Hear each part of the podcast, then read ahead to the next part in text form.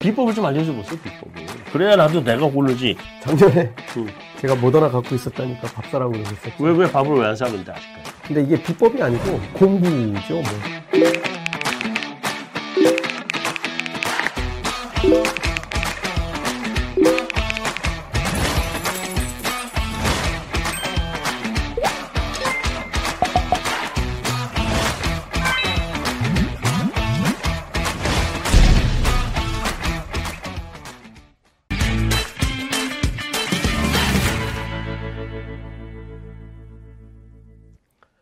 되는 경제 공부 머니 클래스 시작합니다. 자, 오늘은 2022년 전망 세 번째 시간입니다. 아, 이번 시간에는 앞으로 2022년 이후로 미래를 바꿀 키워드들, 물론 지금도 뭐 그 이 키워드들이 지배해 가고 있습니다만 어쨌든 이런 중요한 키워드들을 중심으로 해서 박사님께 좀 어, 앞으로 어떤 일들이 벌어질지 여쭤보도록 하겠습니다. 자, 올해 뭐 반도체 끝내주는 해였는데 네네. 뭐 문제도 많고 네. 어, 돈도 많이 벌고 우리는 네. 뭐 그런 상황이었는데 네. 반도체 신냉전 체제 음. 뭐 이런 게 온다고 전망을 해 두셨는데 네. 요거 의미 좀 네. 해석해 주세요. 일단 일시적인 어떤 차질이나 음. 이벤트가 구조적 변화를 가져온다라는 말씀을 드리고 싶어요. 음. 왜 그러냐면 2019년에 한일 무역 전쟁이 있었어요.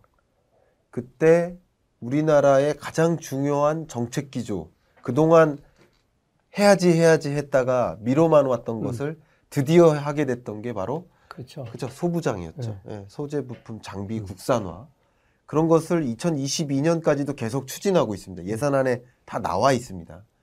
그런 것처럼 음. 2021년에 이 차량용 반도체를 비롯한 반도체 산업의 병목 공정, 소위 공급 차질을 경험하면서 이참에 우리가 반도체를 다 파운드리까지 다 하자. 그러니까 미국이 설계만 했다가 파운드리까지 다 해먹자. 차량용 반도체든 메모리 반도체든 반도체에 있어서는 우리가 다 해먹자. 이런 움직임을 갖고 있습니다. 그러니까 그러니까 다시 말해서 미국도 반도체 굴기를 선언하고 음. 일본도 중국도 대만도 역시 한국도 음. 그렇게 비슷한 선언들을 합니다. 네. 우리나라는 이제 K 반도체 전략을 발표하는데 역시 파운드리를 강조하고요. 차량용 반도체 사업도 지원을 하고요. 인공지능 반도체나 그 밖에 비메모리 비메모리 반도체 영역도 육성하고 음. 결국 우리 우리가 다 해먹자는 뜻이거든요. 그것도 네, 그렇죠. 그런 세계 각국이 반도체를 가지고 자국에서 다 해먹겠다라는 내재화 전략들을 발표하면서 반도체를 둘러싼 새로운 신냉전 체제가 온다 이렇게 설명을 드린 겁니다. 예. 사실 뭐 차량용 반도체 다 쳐다도 안 보던 돈 안 되는 네. 반도체였는데 지금 네. 그것 때문에 난리가 났고 저도 차 주문해 놨는데 거의 1년 다 됐는데 소식이 없어요. 오늘 오늘 아침에 그 중요한 이슈 중에 하나가 테슬라인데요. 아, 그렇죠. 테슬라가 주가가 꽁충 뛰어서 음. 이제 거의 천슬라 됐죠. 예, 천슬라가 됐는데 그 배경 중에 하나가 아, 물론 이제 허츠라는 렌트카 음. 회사가 대량 주문을 한 건데 그거 말고 더 중요한 게 구조적으로 걔네들은 일관 생산할 수 있게 다 돼 있잖아요. 네 더군다나 음. 반도체 설계부터 음. 생산 다 하겠다. 음. 차량용 반 왜냐면요 제가 왜 이 말씀을 드리냐면 차량용 반도체가 이제 수익성을 논할 때가 아니에요. 그렇죠. 이제 안 본 거예요. 음. 그러니까 스스로 다 해야 되는 거예요. 그것을 가장 먼저 가져가는 이제 공급사슬 불안정 음. 이런 문제가 또 없는 독립적인 생산 구조를 가져가겠구나. 어차피 전기차를 대량 생산할 수 있는 능력이 독보적으로 테슬라가 높은데 그런 것까지 갖추는구나. 구조적인 변화라는 거죠. 그런 것들에 주목하면서 또 주가가 크게 급등하는 모습이라고 생각을 저는 하고 있습니다. 예. 그리고 또 뭐 내년이 되면 뭐 지금도 준비들 열심히 하고 있는데 각국들이 네. 이 CBDC 네, 이게 이제 뭐 중앙은행 디지털 화폐죠. 네, 이거에 이제 이거를 도입하는 나라들이 이제 하나둘 늘어가기 시작할 텐데 네, 네. 어, 요, 요거 좀 개념 좀 설명해 주시고 아, 네. 예, 이게 어떤 영향을 미칠지 간략하게 좀 설명해 네. 주세요. 여러분들이 생각하시는 이 디지털 화폐 하면 암호화폐를 떠올리실 거고요. 비트코인 비트코인. 같은? 예. 비트코인은 소위 발행 주체가 없죠. 음. 발행 주체가 없다 보니까 익명성이 보장돼요. 익명성이 보장되니까 주로 지하 경제, 음. 아, 뭐 암거래, 뭐 아니면 마약 거래 이런 데다 많이 쓰죠. 그러니까 중국 같은 나라 입장에서 이런 이런 비트코인 쓰지 마라 하고 싶잖아요. 그래서 그것에 대한 대안으로서 왜냐하면 중국이 가장 먼저 정확한 표현은 이겁니다. 현금 없는 사회가 아니라 현금은 반드시 평생 있습니다. 화폐 없는 나라죠. 이미 화폐 없는 나라로 가고 있잖아요. 여러분 지, 이 동전이나 이 뭐 지폐를 스마트폰에 꼽을 수도 없잖아요. 그만큼 이제 혀- 이 지폐나 동전의 활용이 줄어드는데 그런 과정에서 중국은 그것을 대체하기 위한 수단으로서 CBDC를 도입하는데 중앙은행이 발행하는 디지털 화폐다 이런 것이고요. 음. 그러니까 당연히 관리 감독이 가능하고 가격의 아, 상승이 안정적으로 유지될 수 있어요. stable coin. 그렇죠. stable coin처럼 그건 비슷한 성향이 있습니다. 그래서 CBDC를 발행하는데 중국의 디지털 위안화는 특별히 DCEP이라고 이름을 정합니다. digital currency는 같고요. 뒤에 electronic payment, 지급 결제 수단을 강조합니다. 음. 근데 제가 왜 이걸 말씀드리냐면 특히 중국이요. 지금까지는 시범 운용만 했어요. 음. 공무원의 월급의 일부를 디지털 화폐로. 주고 그리고 이 공무원들이 이제 뭐 예를 들어서 지하철 요금 결제하거나 음. 이렇게 써 왔는데 중요한 게 우리나라가 평창 동계올림픽 때 다섯 개, 5 뭡니까? 5G 선보이지 않았습니까? 아, 저좀 재밌었습니까? 아니요. 재미없어요. 하이파이브를 뜻하는 예. 다섯 개가 뭐지? 뭐지 그러셨죠. 근데 5G 선보였고 5G 선도 국가 됐잖아요. 마찬가지로 중국이 이 베이징 동계올림픽 때 선보이고자 하는 것이 음. 예 CBDC입니다. CBDC 상용화할 겁니다.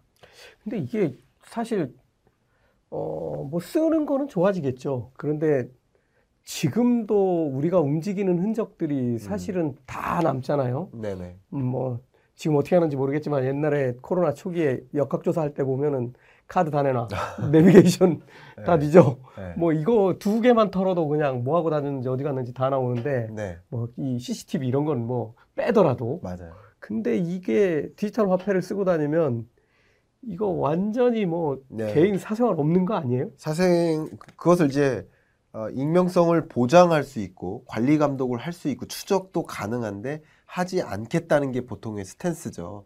그러나 그런 위험을 의식해서 싫어하는 거부 반응 있는 그런 국가들도 분명히 있죠. 음, 그런데 중국 같은 나라는 할 수 있다는 거예요. 그렇죠. 근데 중국이 이것을 반드시 해야 된다고 생각하는 이유 중에 하나가 음. 바로 기축통화국으로서 부상하고자. 음, 전체 세계 외환 시장에서 달러화가 한 44% 차지합니다. 네. 위안화가 2, 2% 정도밖에 안 돼요. 음. 이 순서를 나, 나열하면 뭐 유로화나 엔화나 쭉 하면 호주 달러보다도 안 돼요. 음, 그러니까 위안화가 굉장히 세계의 어떤 외환 시장에서 약한데 결국 위안화를 기축통화국으로서 부상시켜 나가기 위해서 또 다른 미중무역 분쟁이죠. 음. 그렇게 가기 위해서 이 디지털 위안화를 활용해서 특히 일대일로 사업 같은 음. 많은 나라들이 참여하고 싶은 사업에 강제로 너 디지털 위안화로 결제해. 이렇게 압박을 가해 나갈 가능성이 굉장히 높아집니다. 네. 이미 그런 시범 사업들을 완료해 가고 있는 상황이라고 볼 수 있습니다.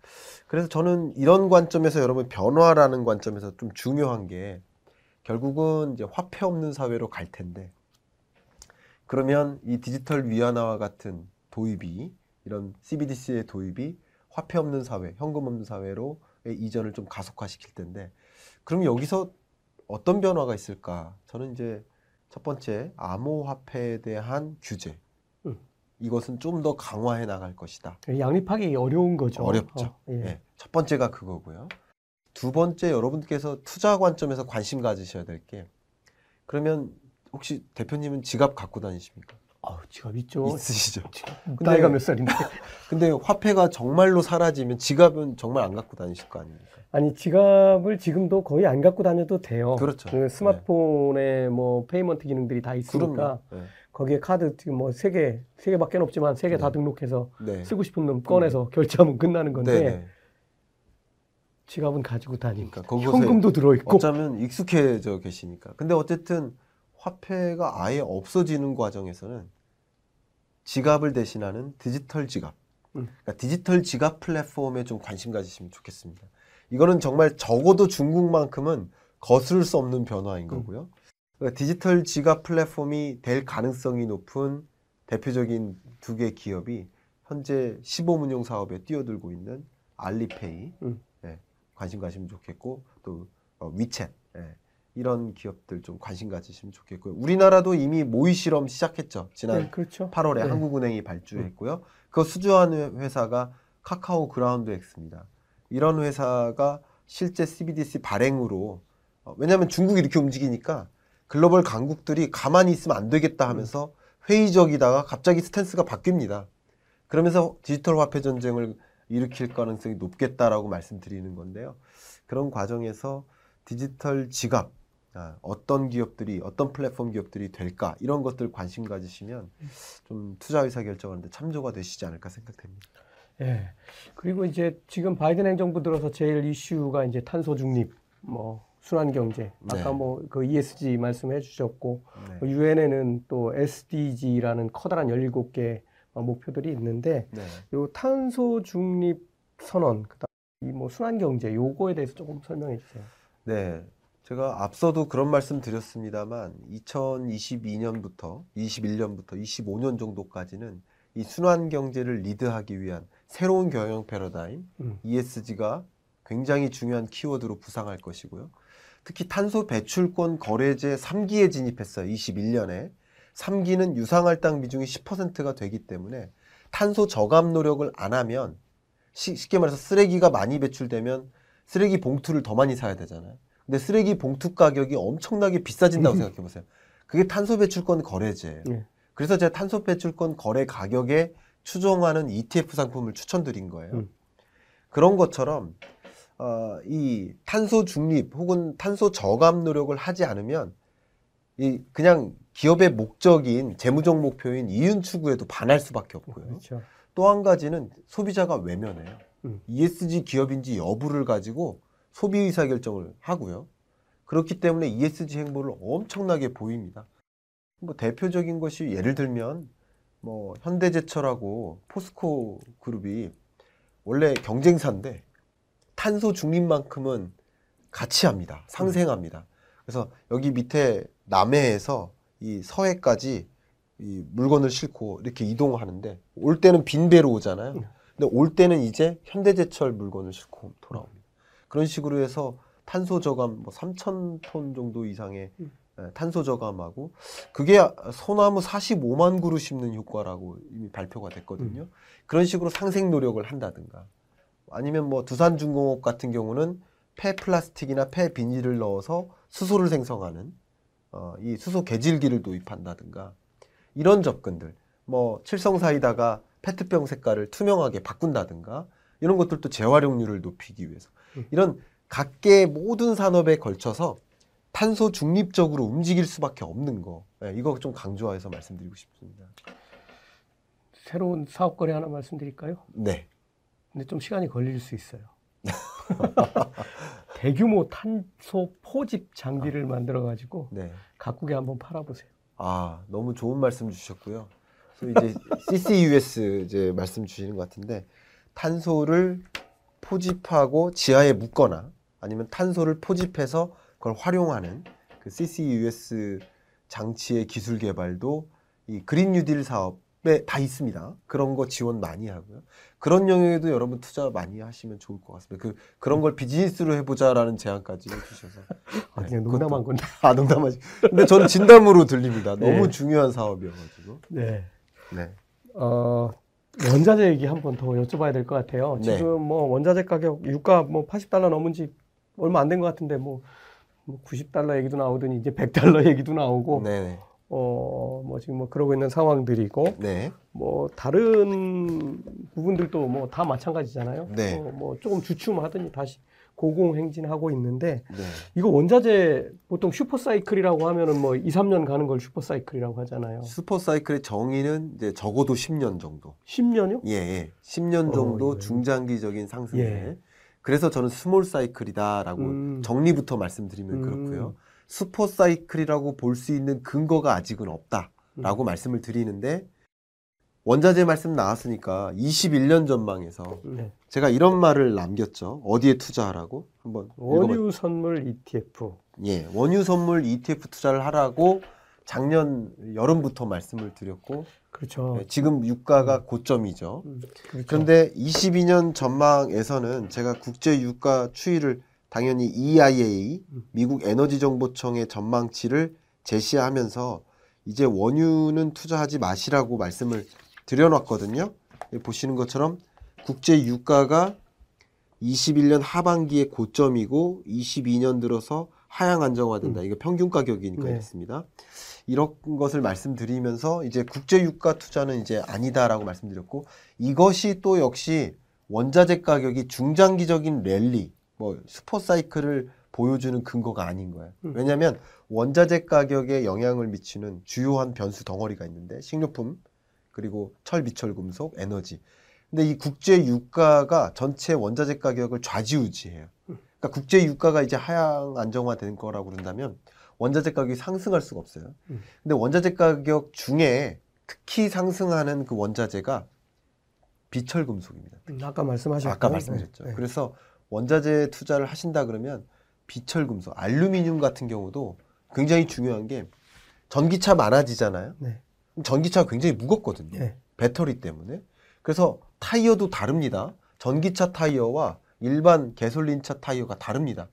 이 함량이 달라요. 소위 이 뭐라고 해야 되나 전기차 타이어가 하이테크라고 다들 얘기합니다. 타이어 회사들이 왜냐하면 같은 사이즈에서 더 많은 하중을 견디는 그런 하이테크 타이어라고 하고 빨리 달고. 중국에서는 생산도 못해요. 네. 마찬가지로 이 전기차로 바뀌면 뭐뭐가 바뀌는지를 보시면 좋은데 음, 차량용 반도체도 더 많아지죠. 개솔린 차에 차량용 반도체가 2, 300개 들어간다면 전기차는 한 700개 들어가니까 차량용 반도체가 수요가 늘어나니까 안 보이기도 하고 그러니까 반도체 산업 중요하다고 말씀드렸 차량용 반도체 산업 중요하다고 말씀드렸던 음. 거고 또 중요한 게 전기차로 바뀌면 가장 중요한 과제 중에 하나가 차 경량화예요. 그러니까 알루미늄 소재 그리고 강화 플라스틱 소재 이런 소재에 대한 니즈가 커집니다. 음. 그렇기 때문에 이런 비철 금속 수요 늘어나고요. 그 밖에 여러 어, 재생에너지 영역에 이런 비철 금속 수요 굉장히 음. 많아지기 때문에 여러분 그런 부분에 대한 관심 가지시면 좀 좋지 않을까 의견 드립니다. 예.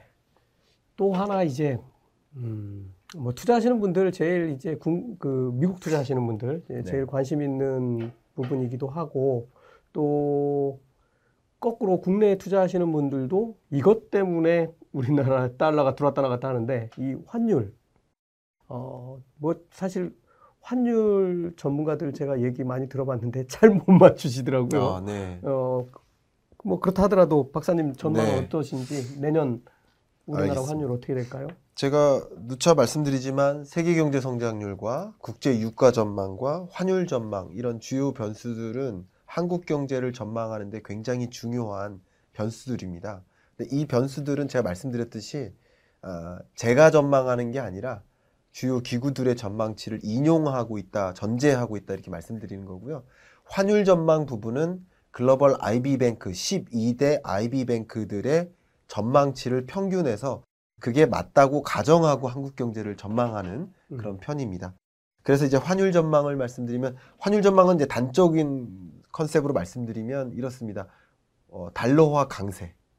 달러화 강세 기조는 소위 이제 불확실성 덩어리들이 많아지면서 그런 것이고요. 첫 번째. 그러면서 아, 소위 안전자산 선호 현상이 팽배되면서 달러화에 대한 수요가 커지는 것이라고 볼 수 있고 또 미국의 강한 회복 그것 때문에 또 어, 그 회복은 곧 그 나라 돈이 그 정도를 보여주기 때문에 달러화의 강세 기조가 이어질 수밖에 없고요.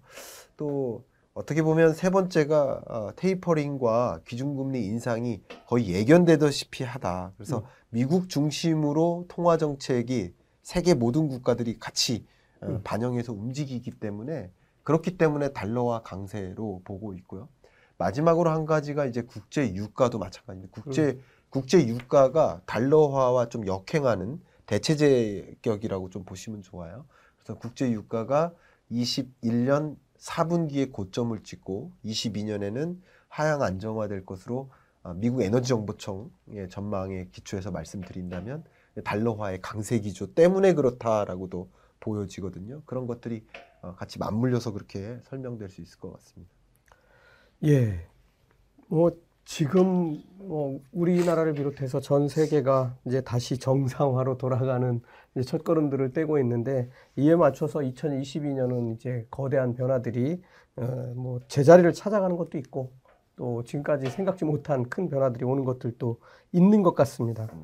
어, 일단 이거를 이제 마지막으로 크게 글로벌 뭐 이런 무역 통상 환경으로 본다면 네. 이게 이제 뭐 구조적으로 좀, 좀 변화가 생길 것이다 이렇게 말씀하셨는데 네. 어떤 걸 말씀하시는 거예요? 네. 통상의 축이 이동한다라고까지 설명을 드렸어요. 음, 그동안에는 통상 조건에서 그렇게 고려하지 않던 요소인데 이제 적극적으로 고려하는 요소가 된다는 거죠. 예. 어, 요, 요컨대 이렇습니다. 첫 번째는 디지털입니다. 음, 어, 이제 디지털세가 가장 대표적이고요. 보호무역 조치들도 디지털 영역에서 자국의 데이터를 보호하고 그래서 미국의 청정 네트워크를 선언한다든가 그래서 상대국의 플랫폼들을 받아들이지 않는다든가 음. 미, 중국이 가장 대표적이고 디지털세를 부과해서 아, 상대국의 어떤 플랫폼 기업들이 어, 우리나라로 이동하는 것에 상당한 페널티를 준다든가 그런 것들이 이제 디지털 보호무역주의라는 새로운 패러다임이 등장한다라는 것이고 두 번째가 그린딜입니다. 그동안에는 친환경적인 영역으로 어, 접근을 하지 않았어요. 무역 관점에서. 음. 근데 실제로 보니까 어, FTA라든가 이런 어, 특혜 무역 어, 어떤 조건을 어, 구성할 때 각국이 계속 그린딜을 염두에 보더라고요. 그린딜 수가 되게 많아집니다. 이게 무슨 말이냐면 예를 들어서 가장 대표적인 게 탄소세 적용이라는 것이죠. 그리고 어, 예를 들어서 자동차의 배기가스 기준에 부합하는 그런 자동차만 수입한다든가 그거 펜- 그걸 넘어서면 어, 과세하고 수입하지 않는다든가 이런 것까지 적용하고요. 미국도 가장 대표적인데 미국 바이든이 공약에서부터 발표했던 것 중에 하나가 아, 만약에 한국에서 자동차를 100대 수출할 거면 그 중에 예를 들면 15대만큼은 친환경 차여야 된다. 뭐 예를 들면 전기차여야 된다. 네. 뭐. 그런 수출입 할당제. 음. 그게 다 그린 컨셉에서 접근한다는 것이고 또 이런 것들이 있죠. 뭐 많은 이제 유러피언 그리고 미국에 있는 여러 IT 가전 기업들이 월풀 같은 경우도 우리는 탄소 저감을 위해서 이만큼 노력했는데 우리한테 공급하는 공급업체가 세계 다른 나라에 있는 공급업체는 탄소 저감 노력 전혀 안 했어요.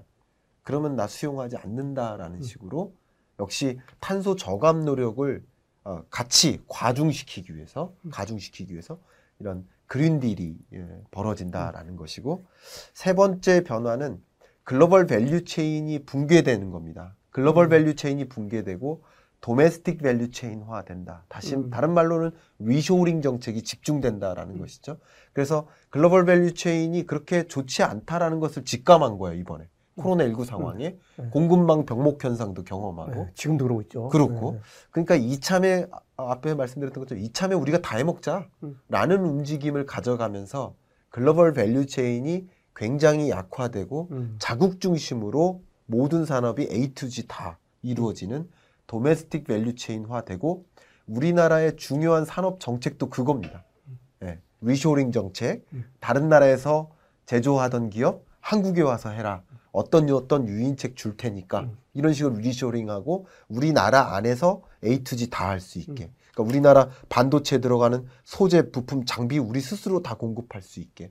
그래야 다른 나라의 공격에 흔들리지 않는다. 음. 이런 식으로 global value chain이 붕괴되는 그런 새로운 교역 구조가 아, 나타나는 것 음. 그런 것을 좀 주목하실 필요가 있고 제가 얼마 전에도 LG 그룹 그 구매 어, 전략 포럼에서 이 얘기를 좀 강조했었는데 음. 많은 우리 투자자 관점 말고 기업의 구매 담당자 입장에서도 이런 그리고 수출 어, 수출입이나 해외 진출 어, 그 담당자 입장에서도 이런 글로벌한 교육 구조가 완전히 달라지는 음. 환경에 놓이게 될 것이라는 걸 좀 주목하시면서 우리 한국이 아, 이런 변화하는 통상 환경에서 오히려 좀 기회로서 좀 가져갈 기회가 되면 좋겠다 이런 의견 드립니다. 예. 뭐 저도 사실은 전에 책에 쓸 때 이 얘기를 지금 박사님 하신 거 외에 네. 사실 일자리 문제도 아주 정부 차원에서는 아주 심각한 문제이기 때문에 줄어드는 이렇게 자동화되면서 네. 줄어드는 일자리 고령화 사회로 다 이동하고 있고 예. 어, 그렇기 때문에 이제 어떻게든 해서 어, 이 사라지는 일자리들 네. 그걸 만들어내기 위해서 자기 나라 안에 공장을 더 하나라도 늘리는 어, 일에 네, 네, 어, 네. 박차를 가, 가하게 될 거다. 이제 뭐 그런데 사실은 이게 막 미국부터 뭐 크게 바람이 부니까 중국하고 싸우면서 네. 어, 더더욱이 그렇게 되니까 이게 뭐 지금 세 번째지만 무지무지 와닿는 문제이기도 한 것 같습니다. 네. 뭐 그러면 이제 크게 정리하면 세 가지 디지털, 네. 그 다음에 Green Deal, 그 다음에 세계적인 value chain들의 붕괴 네. 에, 이거에 맞춰서 각국이 움직이고 있다 이렇게 예. 요약할 수 있겠습니다. 네. 긴 시간 동안 재밌는 경제 얘기해 주셔서 아, 고맙습니다. 네. 어, 예, 다음에 기회 될 때 다시 한번 모시고 자세한 얘기 한번 더 들어보도록 네. 하겠습니다. 초대해 주셔서 감사합니다. 예, 네. 고맙습니다.